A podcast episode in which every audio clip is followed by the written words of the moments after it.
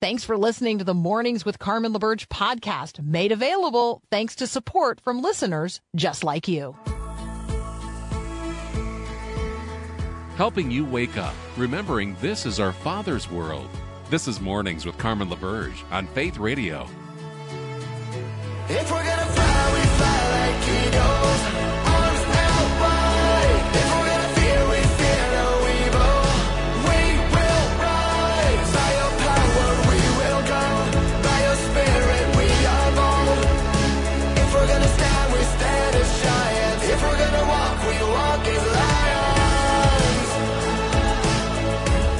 Well, good morning on this Friday, the 30th of December. Welcome to Mornings with Carmen. I'm Carmen LaBerge. This is a special edition Christmas week best of show. So we have recorded this on a prior occasion. Um, greetings to you during this Christmas season. Today's Growing Your Faith verse of the day comes from Isaiah chapter 9, verse 2. The people walking in darkness have seen a great light. On those living in the land of deep darkness, a light has dawned. Has the light dawned on your life in the darkness of your experience? On the land in which you're living? Does it feel like a land of deep darkness today? Do you know people who are walking in darkness who could use a great light? Well, the light has come and his name is Jesus. Here's a word of hope today. Light overcomes darkness. The light has shined and the darkness will never overcome it again. From beginning to end, light overcomes darkness. I mean, darkness is this state of reality without God or this state of reality without the applied work of God.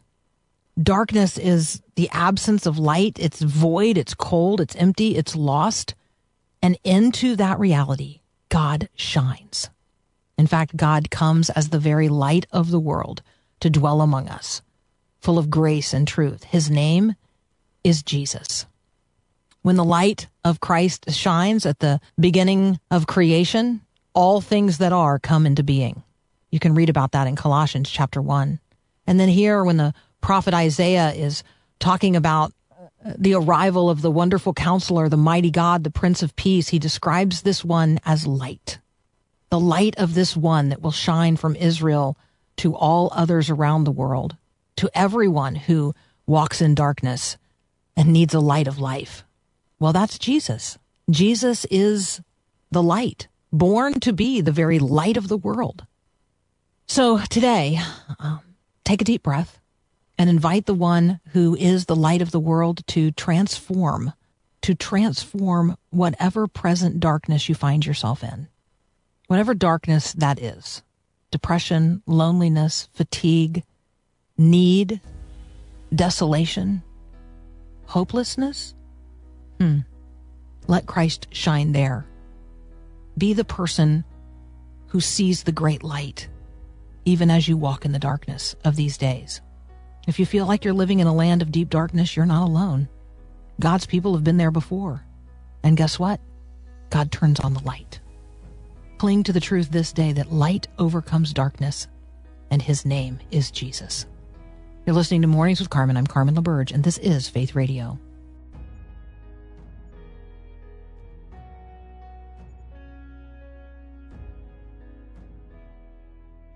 Give me Jesus.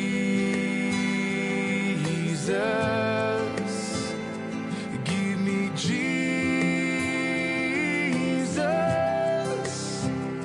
You can have all this world. Just give me Jesus. Returning to our conversation about unwrapping the gifts that come with the presence of the Holy Spirit in our lives. So, how are you receiving Christ as you believe in Him? And then, how is God filling you with the power of His Holy Spirit? And then, what does that look like when the Spirit manifests His presence? Um, part of that manifestation of the Spirit in the life of the believer is the reality of spiritual gifts, and each and every believer is gifted by the Spirit for the building up of the body of Christ. Romans 12, 4 to 6 says, For as in one body we have many members, and the members do not all have the same function, so we, though many, are one body in Christ and individually members one of another, having gifts that differ according to the grace given us. Let us use them. So, we're going to talk, um, continue the conversation about spiritual gifting, spiritual giftedness, um, our particular spiritual gifts. And then I also want us to consider our gift mix.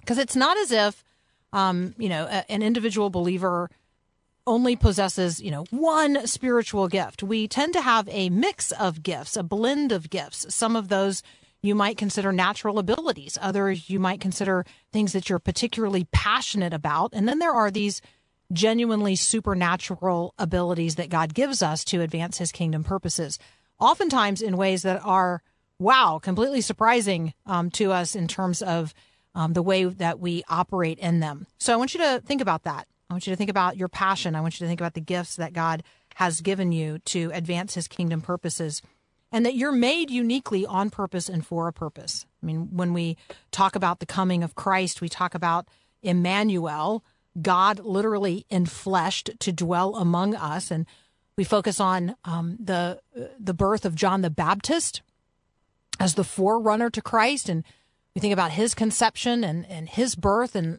all of the miraculous things surrounding that, and that he was still you know in the womb when he leapt at the presence of Jesus in the womb of Mary when she walked into Elizabeth's home.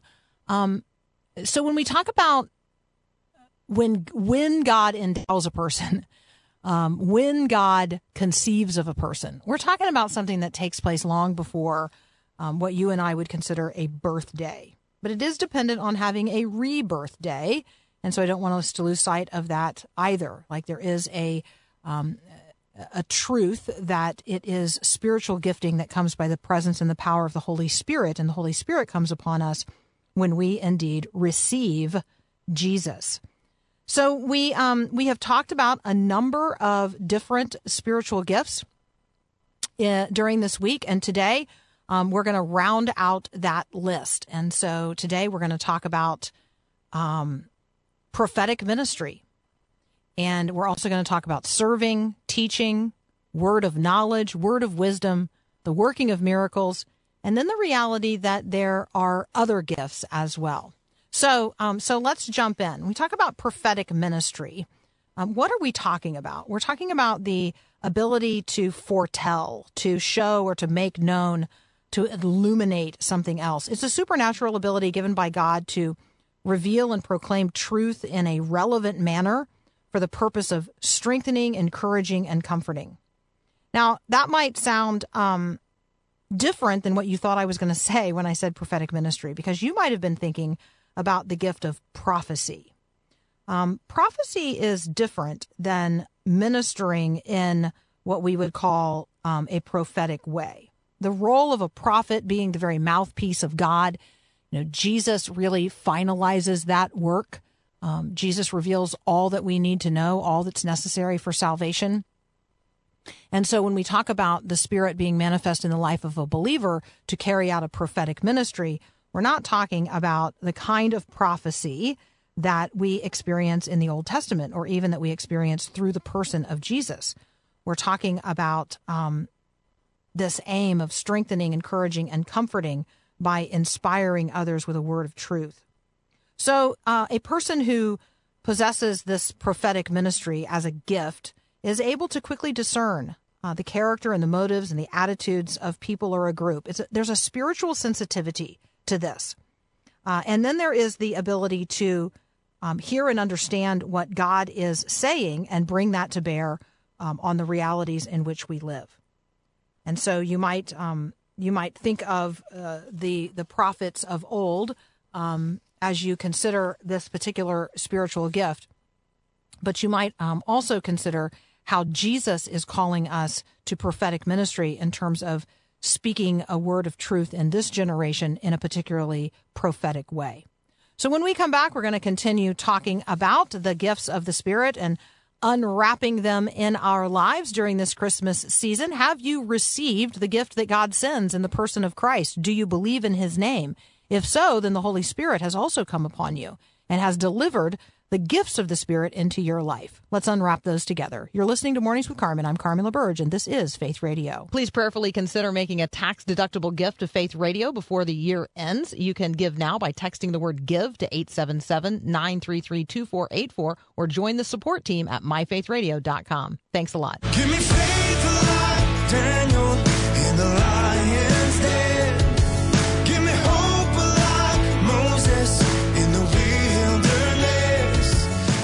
Rounding out our uh, our conversation today about the spiritual gifts that arrive in the lives of believers with the gift of the Holy Spirit, and the gift of the Holy Spirit comes upon those who believe in the name of Jesus and receive Him as Savior and Lord. And so, uh, so let's talk about the gift of serving. The gift of serving. This is um, literally what it sounds like, right? This is uh, not just the core identity of every single Christian um, called to serve others, but this is the particular and even peculiar ability that God gives to some to, de- to demonstrate love and support by seeing and meeting the practical needs of others. So if you are a person who is motivated to meet practical needs and to do so as quickly as possible, um, if if those if the needs of others, the practical needs of others, are really the driving force, even the determining vo- the d- determining force in terms of um, your giving and the choices that you make in terms of the way that you serve in the body of Christ, then my guess is you have the um, the particular spiritual gift of serving. People who have this gift demonstrate a great energy and strength for work. They, um, they get very determined to finish the task in front of them. Um, you might think of them as the worker bees of the body of Christ. They desire to serve without a lot of fanfare. Um, and when we appreciate them and affirm them, um, that's important. But actually, they would keep doing it even if we failed to um, to show our appreciation. But let's do so. Let's be very mindful that people who have the spiritual gift of service are doing things in the body of Christ that often go unnoticed, unseen, and unacclaimed. So during this season, let's be sure and affirm the people who not only decorated the church with the hanging of the greens, but the people who this week are de-decorating it and cleaning up after us. Um, let's not just celebrate the person who showed up with all the glitter and surprise to make the Christmas ornaments. Let's celebrate the person who showed up afterwards and cleaned up all the glitter, right? So um, the acts of service people uh, come to mind here. People literally waiting on tables comes to mind as well.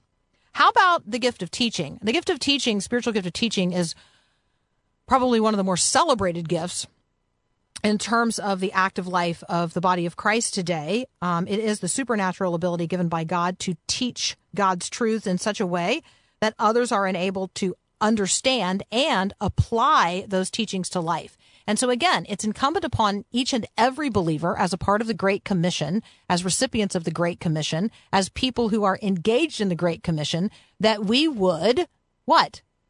Teach others to obey everything that Christ has taught us, everything that he has said. And so teaching is a responsibility of each and every Christian.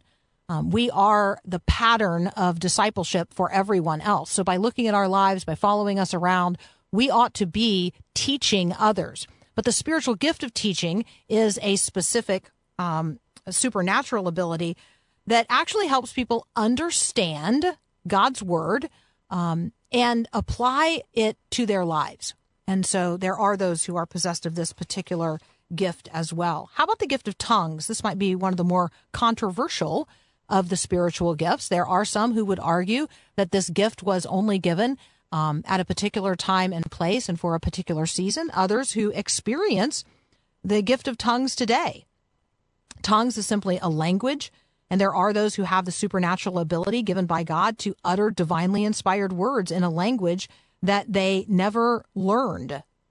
So there's a difference between tongues that might accompany the baptism of the Holy Spirit, um, that are used as like prayer language, and the gift of tongues for public and corporate use, um, which also then require the gift of the interpretation of tongues. And God would give those as complementary gifts in the same context in order that um, there not be confusion in the life of the church. And so you would want to read 1 Corinthians 14 to better understand this entire conversation about the gifts of tongues and the interpretation of tongues and the necessity of those two gifts to um, to arrive uh, as a complement to one another in the body of believers where they are expressed. Again, always given for the upbuilding of the body, never given um, for you know the advancement of one particular individual or ideas that are in any way misaligned with what God has said in His revealed words of Scripture in the Old and New Testaments. Then that brings us to the spiritual gift of the word of knowledge. Its core meaning is knowing, knowing, and then telling others what we know. It's a supernatural ability um, to receive impressions of knowledge, like, right, that might otherwise not be known, um, and then apply that knowledge to a person or a situation for God's good purposes. So you say to yourself, well, that's a little bit confusing. What does what does this mean? How does this differ from discernment? Well, uh, this is this is at some level discernment. It's also um, putting what you discern into understandable, comprehensible speech that others might know. Uh, it's one thing to know Christ; it's another thing to make Him known. So, what does a word of knowledge look like uh, in the life of a believer? This is a spiritually sensitive person in terms of how um, the word of knowledge should be shared in what context, with how many people. All of those things are important as well. Um, so this is a person who is going to need a discerning spirit, um, uh, in addition to having the gift of the word of knowledge. This is a person who recognizes in a certain situation that the Holy Spirit wants to do something. Like uh, this is the person who says, you know, I I have this sense that the Spirit wants to bring reconciliation in this relationship. I have a sense that the Holy Spirit wants to um, advance God's kingdom purposes right now in this particular way. And the, that's not a person who's saying it out of their own motivation, but out of a genuine sense that the Holy Spirit has led them to this particular knowledge in a moment. Um, and so it, it it's designed to release the activity of God into the life of an individual or a relationship or a situation. Um, and it's given in order that it might be shared. And so if you're a person who is possessed of this particular spiritual gift, you need to share it with us that we might know what you know. That we might know what you know. And then there is the word of wisdom. Wisdom is different than knowledge, and wisdom is different than um, general information. And so the person who has a word of wisdom has received that from God. It's a um, uh, and and is able to apply it right for God's purpose. This is a person again sensitive to the Holy Spirit's prompting, recognizing insights from God, and then able to grasp intuitively what is happening um, and bring the wisdom of God to bear in a particular circumstance. So if you think about Solomon and the question about, you know, whose baby is this? And he brings this word of wisdom. Well, let's just uh, cut the baby in half and, and give half of it to each person. Now, that's a word of wisdom because it's spoken in a way uh, to reveal the truth. Because the the real mother is going to say, no, no, no, don't don't cut the baby in half. Just let her have it.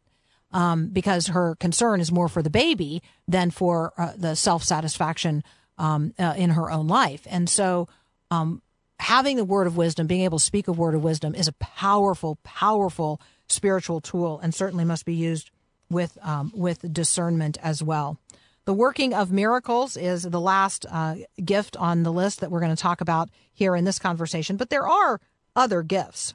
There are other gifts. Um, 1 Corinthians 13 follows Paul's comments and instructions on spiritual gifts um, in, in 1 Corinthians 12.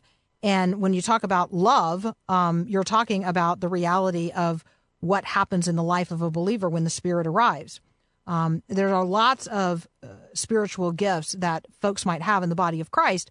Um, the gift of celibacy, the gift of being a missionary, the gift of, um, I don't know, the interpretation of dreams. Like there, there might be spiritual gifts that aren't on this list that are certainly spiritual and God gives uh, in order that His will might be accomplished at a particular time and place through a particular person through the uh, particular expression of the Spirit. So this is not an exhaustive list, but hopefully it's illustrative. All right, the working of miracles.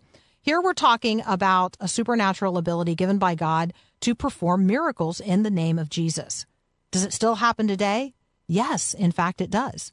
You might have to look internationally um, for expressions of this, but there are lots and lots of stories of miraculous healings right here um, in our own community. Um, and so give God his due. When God works a miracle, give God his due, give him all the glory and praise due his name. Um, and if you need some uh, some exposure to what miracles look like, you could look at the signs of Jesus in the Gospel of John. You could look at those things that are expressed as miracles um, throughout the Gospels and in the days of the apostles, the acts of the Holy Spirit recorded in the book of Acts. All right, that's all we've got time for today. When you think about discovering your spiritual gifts, um, there are lots of online tools to do that. Your local church probably has a methodology for helping you discover your spiritual gifts. And then you want to use those collaborating with others in the body of Christ. And it, it is fair to say that depending on your season of life, uh, depending on the opportunities that God has for you um, right now, um, obedience is a huge part of this. Availability, living in balance, like those are all things I think to consider when we're talking about the use and expression of our spiritual gifts in our common life together as the body of believers in the world today. I have spiritual gifts. You have spiritual gifts. God needs all of us to bring those forward and use them in an active way, collaboratively to build up the body of Christ in this generation that God's kingdom purposes might be advanced right here and right now. Text me um, your spiritual gift, your spiritual gift mix, or a spiritual gift inventory that you really like. You can send it to me via text 877-933-2484 or you can always email me carmen at myfaithradio.com we'll be right back.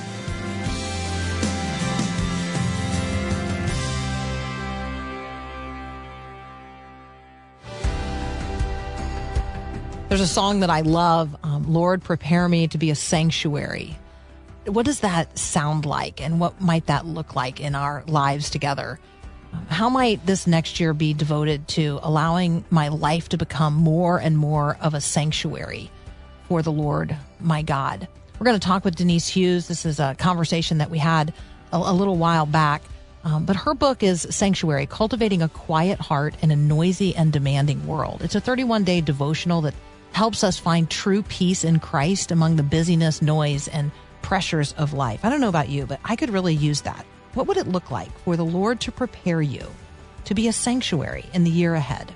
How are you going to quiet yourself and find the space and the time to really just enjoy God and allow Jesus to not only take up residence within you, but to begin to be the real Prince of Peace in your life?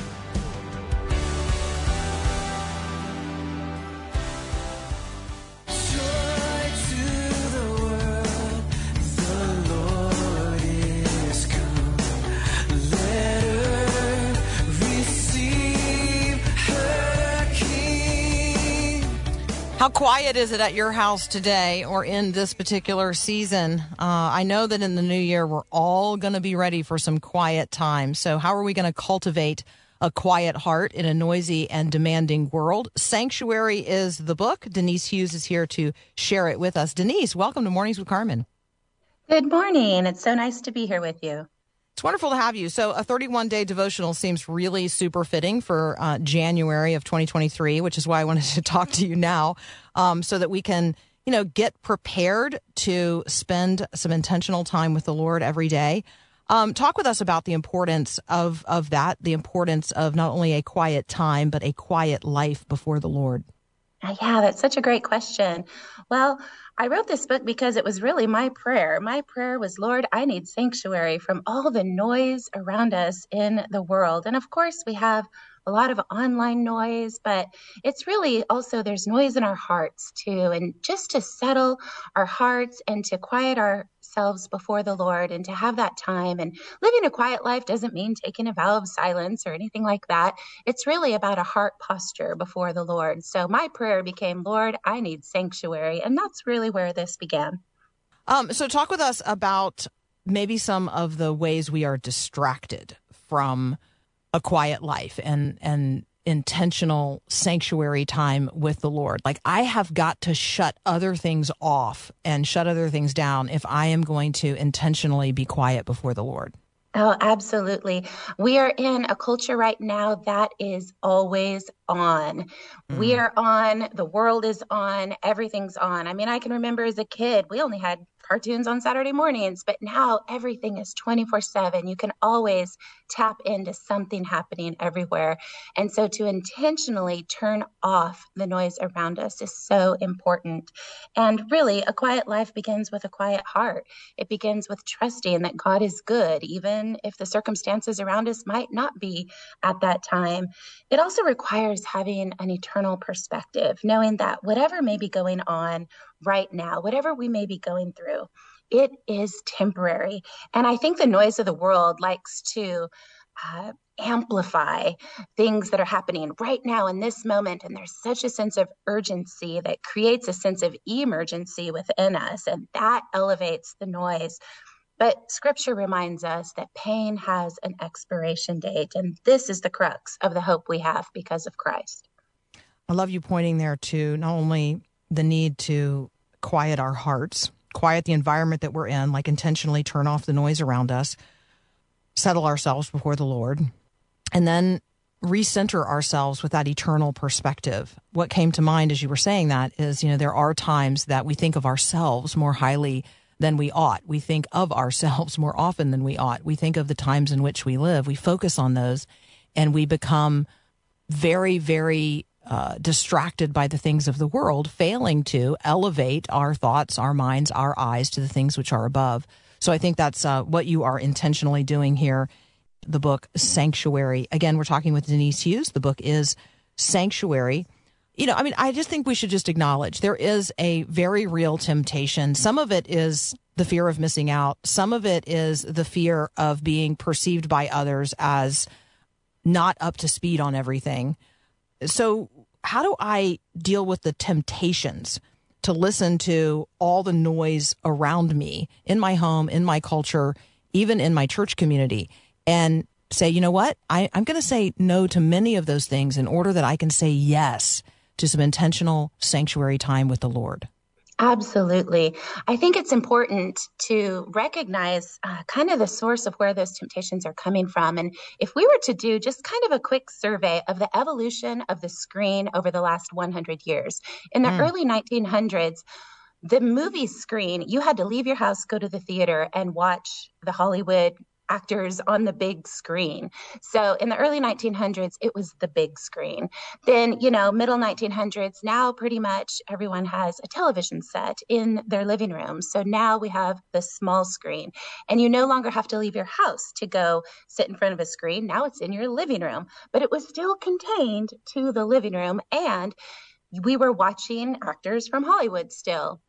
Now we have the micro screen and it's in everybody's back pockets. And in addition to the extreme portable nature of these micro screens, is also who is on those micro screens. Now it's us.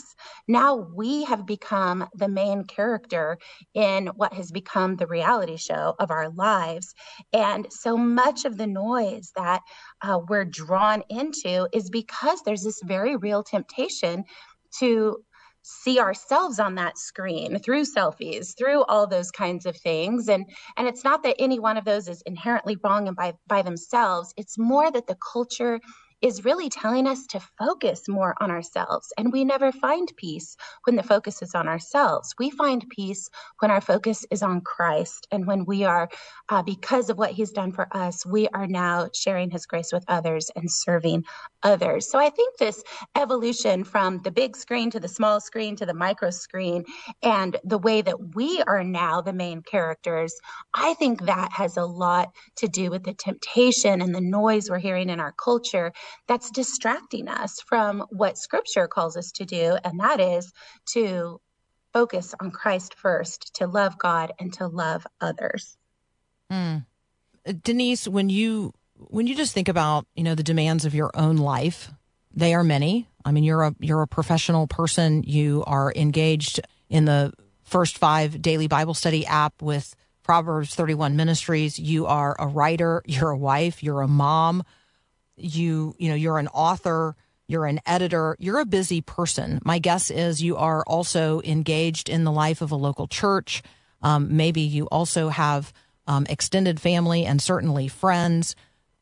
How important is it to you? And then how do you carve out dedicated time one-on-one with just you and the lord? Really can't can't fathom going through the day any other way without that quiet time because without that time completely intentionally set aside to quiet my heart before the Lord and to spend that one on one time with Him, I notice the effects when I don't.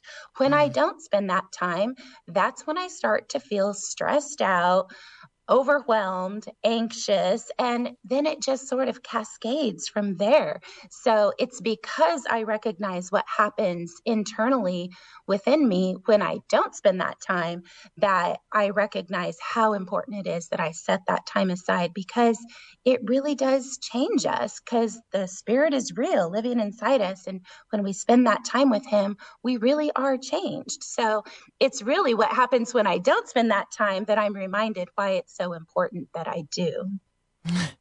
You're making me you're making me think that there are times that um you know I might just invite my family to consider that. I might just say, you know, I I am a better I am a better version of myself when I get to have my quiet time with the Lord. And I recognize that there are a lot of things that you guys need and you feel like you need them right now and you feel like you need them from me. But trust me when I tell you, you're you're going to be better served and you're certainly going to be happier to be with the version of me after I go get some time with Jesus. It's I feel absolutely like true.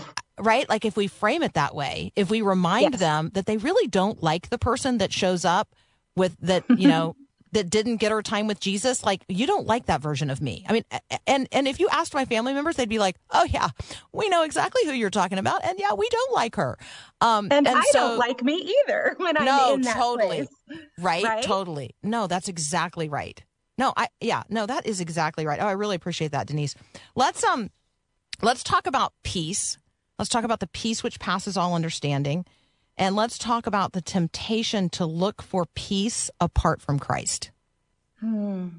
That's what the world tells us to do. The world tells us to look inside ourselves, to find who we are, to find uh, the the true, our, our own personal truth. But we never find peace by looking inside ourselves or trying to find the real us.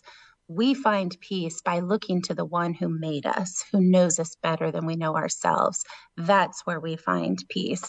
But again, the world is constantly going to be pushing us to focus more and more on ourselves. But it's when we lay down that temptation. I mean, even when you think about the sanctuary, the tabernacle in the Old Testament, uh, Moses invited the women, the Hebrew women, to donate their polished bronze mirrors because they didn't have glass mirrors like we do today. They had polished bronze mirrors, which was probably one of their highly prized possessions from the Egyptians when they left Egypt and walked through the Red Sea. Moses invited them and they turned those in, and Moses melted down those bronze mirrors. And then he created really a very large bronze wash basin. And that is a picture of Christ because the priests would then have to wash their hands in that bronze wash basin before entering into the tabernacle to experience that peace of being in Christ's presence. And just the idea of surrendering that means of reflection on ourselves. So now we go to christ and he he is the one who cleanses us and our we're looking on his face rather than on ours. It's such a beautiful picture in the old testament that's then foreshadowing of course when christ comes and cleanses us uh, with you know shedding his blood on the cross So we have a text line here on the show, Denise, and lots of folks are texting in right now in relationship to our conversation. Just a reminder, if you want to join the conversation, you can do so as well by texting us at 877 933 2484. Mary says, Good morning. I love the word sanctuary. God has already given it to me as my word for 2023. I So love that. right? So um do you are you a word of the year person? Do you do you do that? Is that something that's a part have, of your practice? yes i have in the past yes So my my word for 2022 was purge. And I hmm. have a I have a lot of work yet to do on that topic before the end of the year. as I look That's a great around as I look around at all the things in my life that still need to be purged. But um, sanctuary is on my list of words that I'm going to prayerfully consider for 2023. So um. I'm I'm reveling in this conversation today. We're going to continue our conversation with Denise Hughes in just a moment. The book is Sanctuary: Cultivating a Quiet Heart in a Noisy and Demanding World. When we come back, I'm going to ask Denise to share with us some diagnostic questions that we can ask ourselves to discover if our hearts are disordered. And maybe that might be why we are not experiencing peace. That's up next here on Mornings with Carmen. Sign up for the free Bible in a Year reading plan at myfaithradio.com and get everything you need to follow the plan each day and stay on track, including a printed schedule. Sign up now at myfaithradio.com. Silent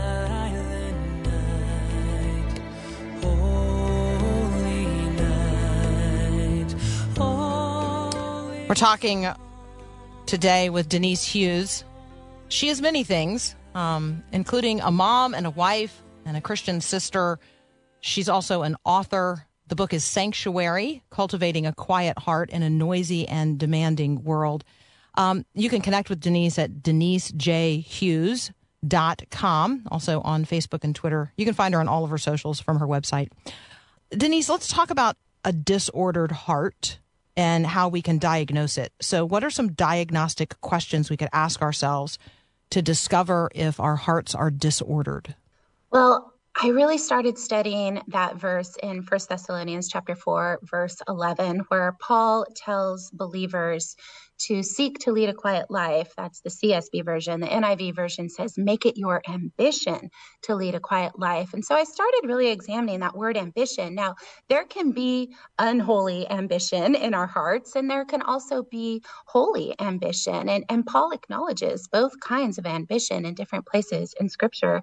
So if we're going to do a heart x-ray and examine uh, what are the ambitions lurking in my heart and that could possibly be preventing me from leading a quiet life and experiencing the peace that we find in christ? Uh, here's one diagnostic question. The first is do you have relationships with those who cannot benefit you professionally or personally? I think that's a great question because if the ambition of our hearts is leading us to climb the professional ladder, or if that's really what we're seeking to do, then we're going to tend to see people as resources and opportunities rather than people made in the image of Christ who maybe they need something from us rather than us always seeking to try to get something from others. So, one question Do you have relationships with those who cannot benefit you? professionally or personally? Do you have people in your life who you just love simply for who they are, not for something they can do for you? That's that's a good indicator of where our heart is at when we have those kinds of relationships, when we can enjoy people simply for who they are. A second question is do your ambitions take you away from family to an inordinate degree? Now, we'll all have those seasons when we're just a little extra busy in this particular season. So that's understandable. But when that season stretches on and it just really becomes a way of life, and we are not spending time with the Lord or even time with our family like we want to, then that's an indicator, that's a red flag that something is amiss in our hearts and our ambitions are probably leading us in the wrong direction. A third question would be to ask yourself Will you be okay with God if your dreams don't come to fruition in this lifetime? Now, it's okay to, to dream and, and to pursue our dreams and to pursue those things we feel God has put on our hearts. But what if those those deepest dreams in our hearts what if they don't come to fruition in this lifetime will we still be okay with god if they don't because sometimes whether we intentionally mean to or not sometimes we can kind of come to god like he's a genie in the bottle and we expect he's going to bless our dreams and he's going to make things come to happen in the way we want them to. And so one of those questions is God, if this thing I've been praying for and dreaming about for so long, if it never happens in this lifetime, I'm still going to be okay because what I really want is you, Lord, not this other thing. So that's a third diagnostic question. A fourth diagnostic question would be How well are you observing the Sabbath? Now, obviously, that's one of the Ten Commandments, but it is such a good indicator that if I can't get everything done in six days a week and spend one day a week observing the Sabbath, resting the way God has commanded us to, and, and that is an indicator that something is amiss, that we're not trusting God to provide for us, that we're trying to look to ourselves for self sufficiency to provide for ourselves when we are working and busy seven days a week. So I think that's a fourth diagnostic question. How well are you observing the Sabbath? Yeah, that's so good. I also think that that complementing uh, the asking of the question with the theological examination, like right. So there's if I'm not observing the Sabbath, if I'm not resting the way God commands, what does that say about my real operating theology? Like Yes. I'm, I mean, you used the word trust or trusting God, um, trusting God to provide, trusting God to treat me as He has promised as His child. Those are good penetrating questions. Um, I think the one about how am I going to respond if God does not give me my dreams? Like, right? If God, if God's not dreaming the same dreams I'm dreaming about my life, um, or for my children, or um, or for my country, like, right? Whatever. I mean, nations Yes. rise and fall. And people die um, and make terrible decisions and wander off. And it's possible that God is not going to answer a particular prayer in this lifetime in the way we have asked. And part of that is we can't see all that God sees, not only about our own lives, but about everything else He's doing in the redemptive Exactly. arc of history. So some of this is humility. There's a there's a trust conversation to be had. There's a humility conversation to be had. Yeah, and there is a right ordering of life, and that I think gets back to some of those initial questions that you asked. If um if I'm looking at that very first question that you teed up for us, do I have relationships with those who cannot benefit uh, me personally or professionally? You know, I just confess the first people who come to mind are little children in my life, right? Who um who I love just because they are, and in some cases have some very special needs, and they are not going to produce in the life of our culture that which is expected of productive citizens. And so I have, you know, in very close proximity in my own life, in my home and in my extended family, people who are going to need to be loved by others just for who they are Yes. because they are not going to be people who are ever going to be resources um, uh, they're not going to be yeah they're not going to catapult people further i mean they are going to be people who have needs their whole lives for others to show them mercy and grace. And so um, this proximity this nearness that we have to people who cannot do everything for themselves that we expect people um, you know in a in a culture of independence like the one in which we live um, I, I think that's a really good one. And you could look at both ends of the age spectrum. Um, Yes. you know do do i have older people in my life do i have intentional relationships with elderly people? Um, and maybe the widows and orphans are the ones who just most easily come to mind here. Do i have relationships with widows and orphans? Like right? I mean uh, if you just need a category to think about it's so helpful. I just love it. Uh, let's do one more um, one more thing before you go. Um, and that is just to say um, give us maybe one bible passage that you would rec- recommend we memorize on this subject My favorite verse is Psalm 107, verse 20, where he said, the psalmist said, He sent his word and healed them. He rescued them from their traps. The word heals, it heals our mm. hearts. And when we are living in such a loud culture that is really screaming messages at us that are very counter to scripture, it's so important that we are anchored in the word. And then we know it's a promise in scripture. He is healing our hearts and our spirits when we are yielding to the authority of scripture. I, I like the metaphor of when I, my tires on my car are out of alignment and they're, you know, Mm. when the car is kind of veering to one side because there's a misalignment in the tires I like to think of reading scripture as I'm just getting, I'm realigning my heart with God right now. And so that Psalm 107, verse 20, He sent His word and healed them. The word heals because the word is truth. And I'm an English teacher. I teach books for a living, I teach classic literature. I love uh, how life and literature connects in books, but there's only one book with living words, and it's the active word of God. So that is my favorite verse. It's so wonderful. You guys can connect directly with Denise at her website, denisejhughes.com. I'll put all the links in the show notes for today. The book is Sanctuary Cultivating a Quiet Heart in a Noisy and Demanding World. Denise, thank you so much for joining us today. Thank you so much for having me. What a pleasure. We'll be right back.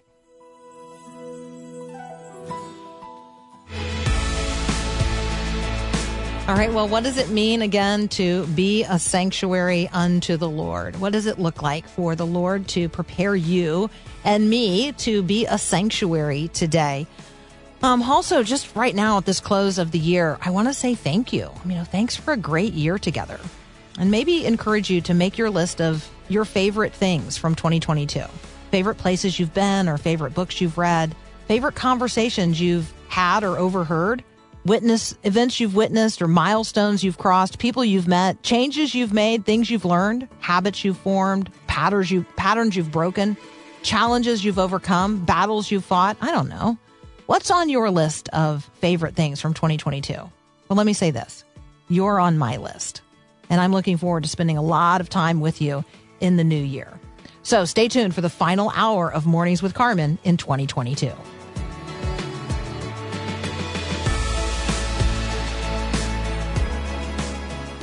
Thanks for listening to Mornings with Carmen LaBerge. Podcasts like this are available because of your support. If it's important to you to hear things that encourage your faith, click the link in the show notes to give now. And thanks.